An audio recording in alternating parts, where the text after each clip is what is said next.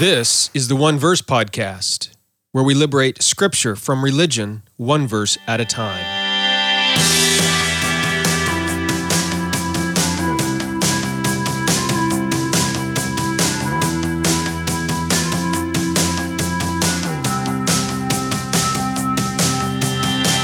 Well, hello there. This is Jeremy Myers, and welcome to another recording of my One Verse Podcast, where we continue to talk about the subject of hell.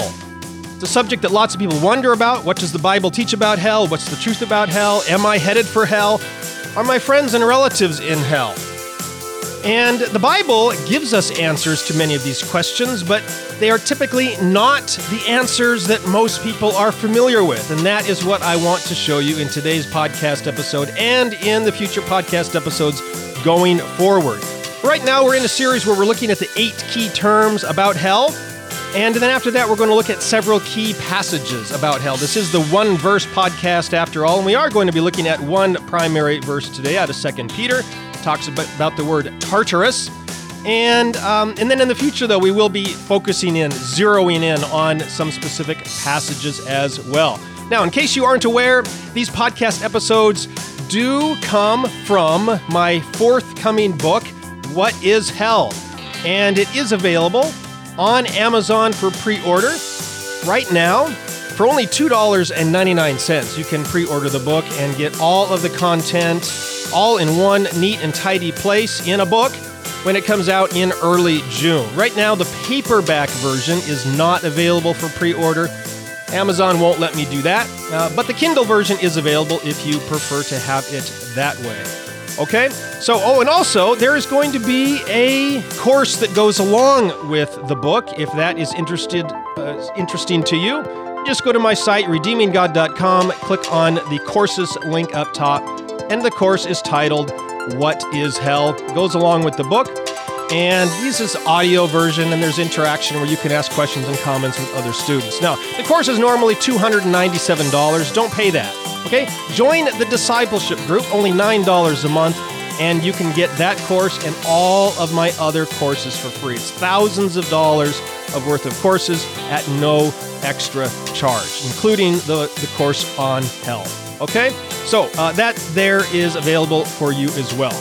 Now, with that in mind, let us turn to our study of the words abyss and Tartarus today. In previous podcast episodes, we've looked at the words Sheol, saw that it just means grave, a pit in the ground, a hole, hole that uh, in which people are buried, and we've looked at the word Gehenna to see that it is just this garbage dump, this pit. Uh, garbage pit outside the gates of Jerusalem. It's a literal place then and now. You could even visit this valley of Gehenna today. And we have looked at the phrase outer darkness and saw that it does not refer to hell either. None of those three terms refer to hell. All right, there's three terms left that we want to look at. Well, four, I guess. Uh, one is, well, we're going to look at two of them today Abyss and Tartarus. And then next week, we're going to study the word Hades. And then after that, we're going to look at the, the term lake of fire to see what that is all about. Following that, we will be studying some of the passages that refer to hell. So, what about Abyss and Tartarus? What do they refer to? Uh, the word abyss is the Greek word abussos, and it's often translated as abyss or pit in Scripture. And the word means bottomless, bottomless pit, sometimes, is how you might sometimes find it translated in the Bible. And it basically means a hole or a pit of immeasurable depth. Now, one of the things that helps us understand what the word abyss means is the LXX, or the Septuagint version of the Hebrew Old Testament.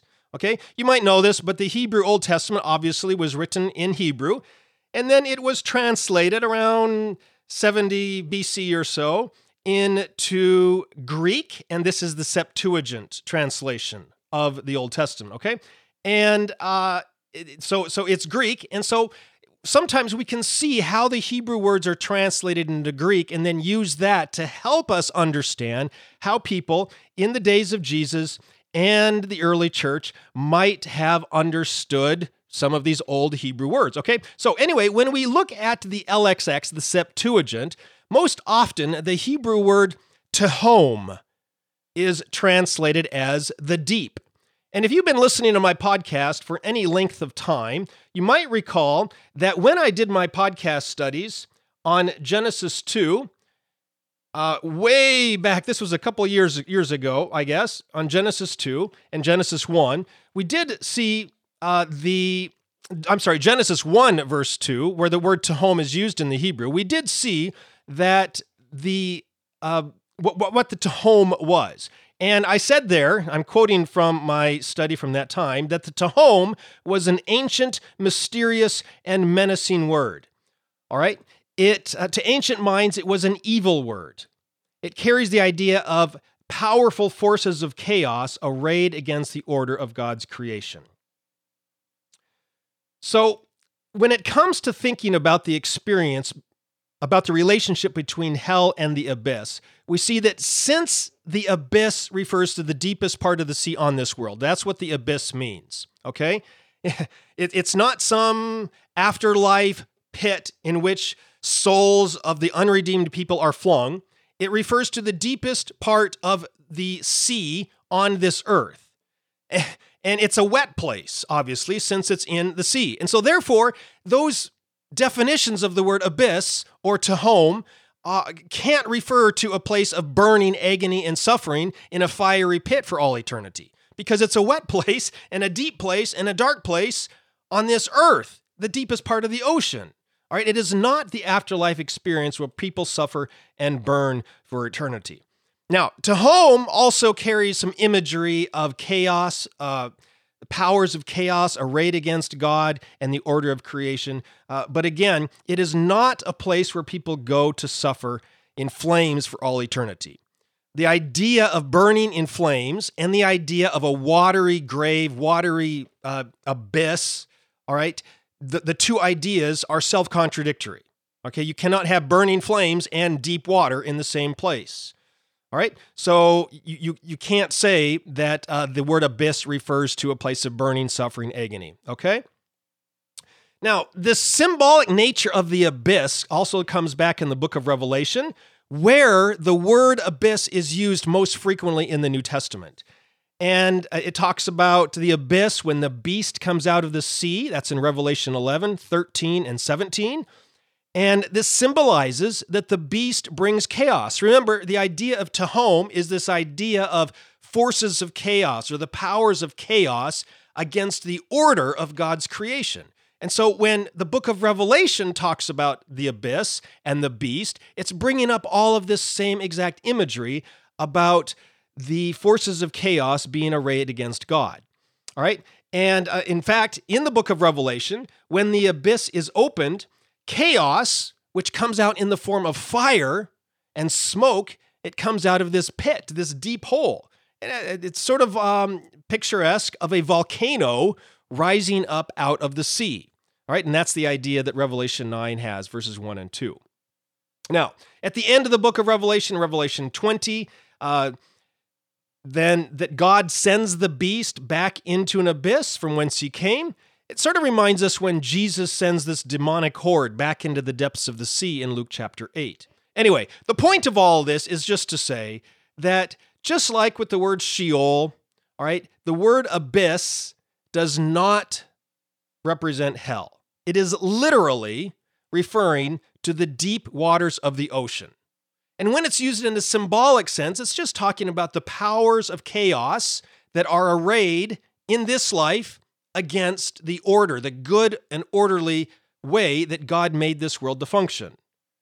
And so when people go down into the abyss, it's just saying that they sink into the ocean, to the depths of the ocean. Or, more symbolically, they are experiencing the forces of chaos in their life, which might be represented by or might be experienced by depression or problems in their life or their, the feeling that their life is falling apart or something like that, okay? It's not an experience, not a description of an afterlife experience, but a description of the way some people experience this life and how some people, how their lives are literally, physically lost into the depths of the ocean.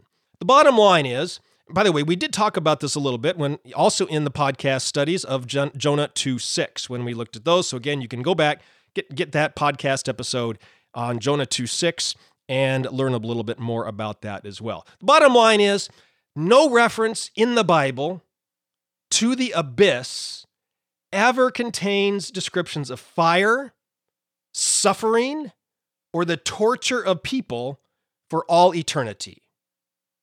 So, therefore, just like every other word we've looked at so far, the word abyss does not and cannot refer to a place of everlasting suffering and torment in the fires of hell. Okay? The word Sheol doesn't carry that idea. The word Gehenna doesn't carry that idea. The word, uh, the, the concept of the outer darkness, where there's weeping and gnashing of teeth, does not carry that idea. And now the word abyss also does not carry that idea. Okay? What about Tartarus, though? What about Tartarus? Okay. Um, the word Tartarus is only used once in the Bible, and it's in it's found in 2 Peter 2 4. It's there in the verb form, tartarao, and uh, Peter is describing in 2 Peter 2 4 God's action of casting the angels who sinned. Now, the English translations often say down into hell, where they are in chains of darkness awaiting judgment. Okay? So that word hell, depending on your English translation, is this word Tartarus. But is hell a good translation of this word? Well, to see what Peter is referring to, again, this is the only time we can't go to any Hebrew passage or any other parallel passage in the Bible to try to understand what the word Tartarus means. So, what we need to do in this case is go outside of Scripture and find other places in Greek literature from that same time period that tell us what Tartarus is referring to. All right. And Tartarus, if, if you're familiar with Greek and Roman mythology, Tartarus was a very common word, or relatively common, in Greek mythology. And in Greek mythology, the word Tartarus referred to two things. First, it is the name of one of, uh, in Greek mythology, one of the original primordial deities, okay? An ancient god. Uh, before one of the gods that existed, the, the Greek mythological gods that existed before the Greek uh, pantheon that we are most familiar with in, in some of our modern uh, movies and books and so on. Okay, it's a primordial deity. Anyway, um, that's the first place. The, the, the second way the word Tartarus is used in Greek mythology is of a place. And um, in this way, the word Tartarus is a little bit like Hades. Hades also is a place and a god in Greek mythology. We'll be talking about Hades next week. Um, but as a place, Tartarus was, in Greek mythology, thought to be a dungeon. Are you ready? Of suffering and torment. It does include the concepts of suffering and torment, but not of humans, instead of the ancient Greek mythological titans. All right? The Titans, I wish I could give you a summary of Greek mythology here. So there was these primordial deities, and um, the second generation, they had these these creations, sort of children of sorts, who were the Titans. They were the second generation. And uh, these Titans ruled during the legendary golden age of humanity. And they were eventually, the Titans were eventually defeated by the third generation of deities, of gods, and these were the Olympians. Okay, and the Olympian deities are the ones we usually think of when we think of the Greek and Roman uh, deities. You know, Zeus, Hades, Poseidon, those sort of one, those sort of uh, deities, the ones the ones we read about in books and see in movies and, and so on. Okay. Anyway, so the Titans were the second generation, and they were defeated by the third generation of deities. Now, when the Olympian deities, the third generation, defeated the second generation, the Titans, the Olympians sent the Titans to Tartarus. Okay, to suffer for their sins, suffer for their rebellion, suffer for trying to defeat the Olympians. Humans didn't go to Tartarus typically, humans went to Hades. Okay, now, later Greek mythology does sometimes say that the worst of the worst humans were sent to Tartarus. Uh, Sisyphus, remember King Sisyphus? He was sent to Tartarus for violating the rules of hospitality. Uh, King Tantalus was sent to Tartarus for, for cannibalism. He killed and ate his own son. Okay, so the worst human beings uh, were, were sometimes sent to Tartarus to suffer there. But uh, most humans did not go to Tartarus. That was reserved for the Titans primarily. Most humans instead went to Hades, good and the bad. All right, so by referencing Tartarus, that's just a quick summary of Greek mythology regarding Tartarus. Now, Paul refers, to, or I'm sorry, Peter refers to Tartarus here in 2 Peter. Does that mean that Peter is endorsing Greek mythology in 2 Peter when he talks about us? I don't think so, okay? Peter is definitely alluding to the myth, and he recognizes that it is a myth. Okay, but that doesn't mean he's saying, and this is true. He's not saying, and this is what really happened. He's not saying, and by the way, when you're done reading my letter, I want you to go read these Greek myths because that is that is that is how it really happened. No, Peter knows that this is myth. All right, he's referring to a myth to make a point without endorsing the myth itself. All right, I, I have often in some of my sermons made a joke about when you die, you're going to stand before Peter at the pearly gates, right? Do I believe that's really going to happen? I don't, but it illustrates a point. Often in my sermons, I have used an illustration about a movie that I have watched. Maybe The Matrix or something from Lord of the Rings or some other movie, okay, that might make a point. You might even show a clip of it in a sermon. Uh, sometimes, even without referring to a movie, we can refer to ancient Greek mythology ourselves or, or Greek stories, Achilles' heel or Cupid's arrows or something like that. Okay. Now, by using those illustrations, am I saying, and I really believe those things happened? Those things really are true? No, I'm using them as illustrations. Most pastors and Bible teachers uh, do this as well. Okay. I think that's what Peter is doing. We could even go beyond this. I mean, we talk about the days of the week Monday, Tuesday, Wednesday, Thursday. Okay, and these are the days of the week we use to refer to our calendar. We talk about the days of uh, the months of the year January, February, March. Did you know that the days of the week and the months of the year are all based on the names of Greek and Roman gods? Monday is the moon's day, Sunday is the sun's day, okay? Uh, Tuesday is Tyr's Day, T Y R. Wednesday is Odin's Day, so on. Okay, January is Janus's month. Okay, and we can go this way, okay, through the year, through the week. And now, when you talk about Wednesday or Thursday, which is Thor's Day, I'm recording this on Thursday. Today is Thor's Day. Do I then mean, when I say Thursday, that I worship Thor and that I think Thor is a real god and that you know he's really a deity. No, okay? My point is we can use the names and stories and images of Greek and Roman mythology without endorsing or stating our belief in those views and those myths. Okay? Peter is doing the exact same thing with Tartarus.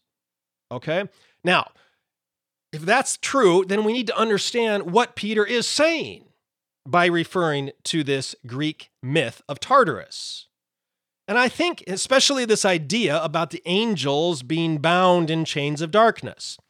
So, what is he referring his readers to with this illustration?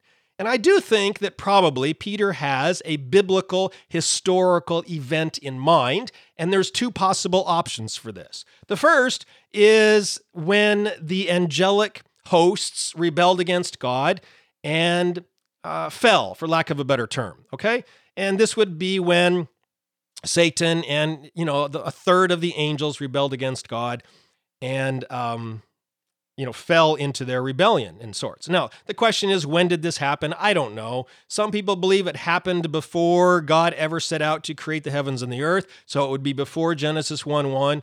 Some people believe it happened uh, between Genesis 1 1 and Genesis 1 2. It's called the gap theory. People believe that the rebellion happened right in there, and there's a gap of maybe thousands or maybe millions or billions of years in between Genesis 1 1 and Genesis 1 2. Some people think it happened uh, on after the final day of creation, after Genesis 2 3, because God saw all that He was made and it was very good. Well, if there's fallen angels and rebellion going on in the universe, then how can all be very good? So some people say, no, the rebellion happened after all was made somehow. Anyway, I don't know when it happened, and uh, frankly, I don't really care. But regardless of when the angels rebelled against God, some think that Peter's referring to that event. And so God would have taken those angels and bound them with chains of darkness. And Peter calls it Tartarus. Maybe it was Tartarus, maybe it wasn't. Who knows? They're bound in this place to await judgment. And so some people think that that event is what Peter is referring to here in 2 Peter uh, 2 4. Okay? Now, uh, the other option is this event in Genesis chapter 6, verses 1 through 4, where these sons of God come down and have relations with the daughters of men. And the result are these Nephilim. It's a very mysterious event in the Bible. I personally have trouble making heads or tails of what's happening there, who these Nephilim were, and so on. Um, but uh, some people say that that is the event that Peter is referring to here in 2 Peter. And support for that view is found in 1 Peter 3 19 through 20, where Peter indicates that Jesus went and preached, after Jesus died, Jesus went and preached to the spirits who were in prison who sinned in the days of Noah. And so, since Peter used that illustration in his previous letter in 1 Peter, some people think that he's referring to the same thing in his second letter here in 2 Peter 2. And uh, Jude 6 also supports this concept about uh, angels who did not keep their proper abode, being bound by God with chains of everlasting darkness, okay, until the day of judgment. So, very, very similar terminology there by Jude. And so, if that's the case, then, and then Peter's referring to Genesis 6 1 through 4 then basically God would have taken these sons of God, these angelic beings who sinned in such a horrible way in Genesis 6, and taken them and bound them in chains of darkness, so waiting judgment, so they could not sin in such a way again as they did back in Genesis 6. And that's why we have not seen a recurrence, a repeat of whatever it is they were doing there in Genesis 6 1 through 4. Okay, so those are the two possible ways uh, of understanding what Peter might be talking about in Second Peter. The thing is, is both views have one significant problem. in either way, okay, God took these fallen angels and chained them, either the ones who fell, you know, sometime before or after creation, or these ones who sinned in Genesis 6. If they're chained in darkness, if they're chained waiting judgment, then here's the problem how is it that Jesus encountered, seems to encountered these fallen beings, these fallen angels during his earthly ministry? If they're chained, then how does Jesus encounter them? Furthermore, Peter says in 1 Peter 5 8 that Satan prowls about like a roaring lion seeking whom he may devour. Again, if Satan is one of those angels who rebelled, then that would mean that Satan is one of the ones that God chained. But then how can Satan be prowling about like a roaring lion seeking whom he may devour? Okay? And furthermore, as Paul writes in Ephesians chapter 6, if all the demons and evil spirits are already bound, then why are we instructed by Paul to stand against principalities and powers, against the rulers and of the darkness of this age, against the spiritual hosts of wickedness in heavenly places? Right? The bottom line is this if the spirits are bound, if the fallen angels are bound, then why are there all this instruction in the New Testament and by Jesus and even in the ministry of Jesus to watch out for them and protect ourselves against them and stand against them? And why did Jesus stand against them? So, okay, I reject that whole thing. I feel like it's speculative and it just gets really into this sort of woo, weird stuff that some Christians love to spend their time on. I try to avoid a lot of that, try to get real practical. I believe that 2 Peter 2 4 is symbolic. Okay? Don't try to necessarily connect it with some event in biblical history. I think that um, nearly all the imagery in 2 Peter 2 4 is symbolic for something other than a literal chaining of angels with chains of darkness. I mean, what are chains of darkness anyway? In a place, a mythological place called Tartarus. Okay? I think it's symbolic. And, and support for my view on 2 Peter 2 4 comes from, yes, an outside source, of the Bible, but there's no other way to talk about Tartarus. And the source is the Wisdom of Solomon, 1717. Okay, this is an Old Testament. Um, it's called a apocryphal or pseudepigraphal book. I can't remember which which volume it's in. It's not in the Bible. Wisdom of Solomon, and it describes the ninth plague of darkness that came upon Egypt in Exodus 10 as chains of darkness. Okay, uh, the, the entire chapter of the Wisdom of Solomon, chapter 17, seems to be referenced by Peter. Okay, uh, uh, Wisdom of Solomon 17 speaks of captives of darkness, prisoners of a long night who engage in secret sins and suffer from self kindled fire. Uh, the chapter says the darkness came upon them from Hades, and so they were kept in a prison not made of iron.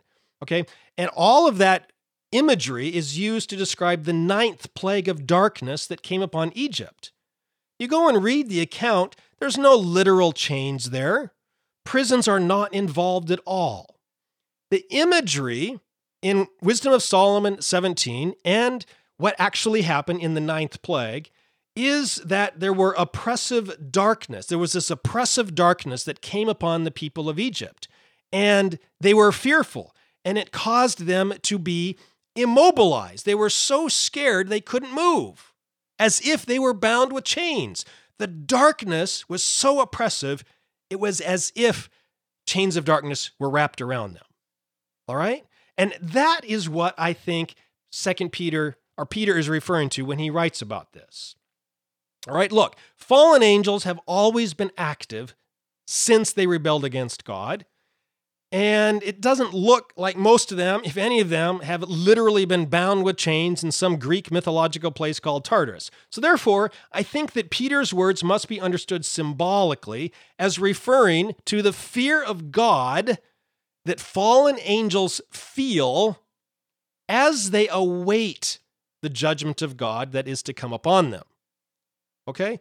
The fear of God, the fear of their future judgment, immobilizes them to some degree, not completely, okay, but to some degree, the fear of future judgment of God is like the chains of darkness that came upon the people of Egypt in the ninth plague, and it immobilizes them, not completely, but to some degree. All right, so the rebellious angels are immobilized by the fear, the chains of darkness that judgment is going to come upon them from God. Okay, so that's my view. And that's what I think Peter is talking about in 2 Peter 2 4. Now, how does all this refer to hell? Guess what? It doesn't. It's referring to fallen angels being afraid of the impending judgment of God. Notice that, okay, uh, you know, let's back off.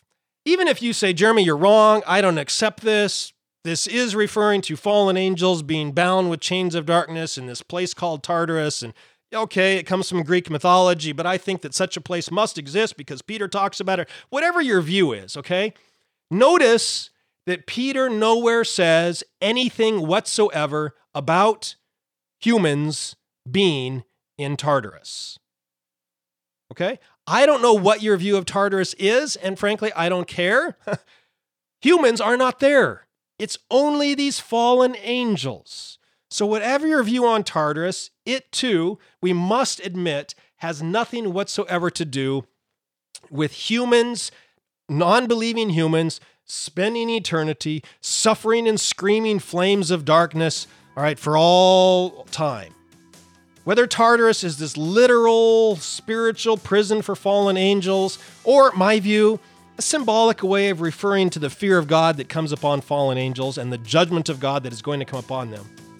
It's not describing a hellish place of suffering and torment for human beings. Human beings are not in view in 2 Peter 2 4. Human beings are not in Tartarus, whatever it might be. Okay, so here again with this another term, we have an we, we have another term that does not refer to God sending human beings to a place of everlasting torment and suffering in a fiery hole. Right? There is no passage in Scripture which says that humans will be sent to Tartarus, whatever Tartarus might be. You're probably seeing the theme, aren't you? We've talked about Sheol. We've talked about the abyss. We've talked about Gehenna. We've talked about Tartarus. We've talked about the outer darkness. Five terms so far. Or is that six? I don't know. None of them refer to hell as a place of suffering and burning and screaming and agony for all eternity. I think you can probably predict what we're going to see when we turn to Hades next week and, surprisingly, the lake of fire after that. Okay, so make sure you stick around for those studies as well because they will be just as enlightening. And then we will turn to some biblical texts because I know that is where your questions are concerned with. Now, look, if you enjoy these studies about hell, you will also enjoy the book What is Hell and the online course that goes with it with the same title, What is Hell? You can pre order the book on Amazon, just titled What is Hell? Or you can also sign up to take the course right away.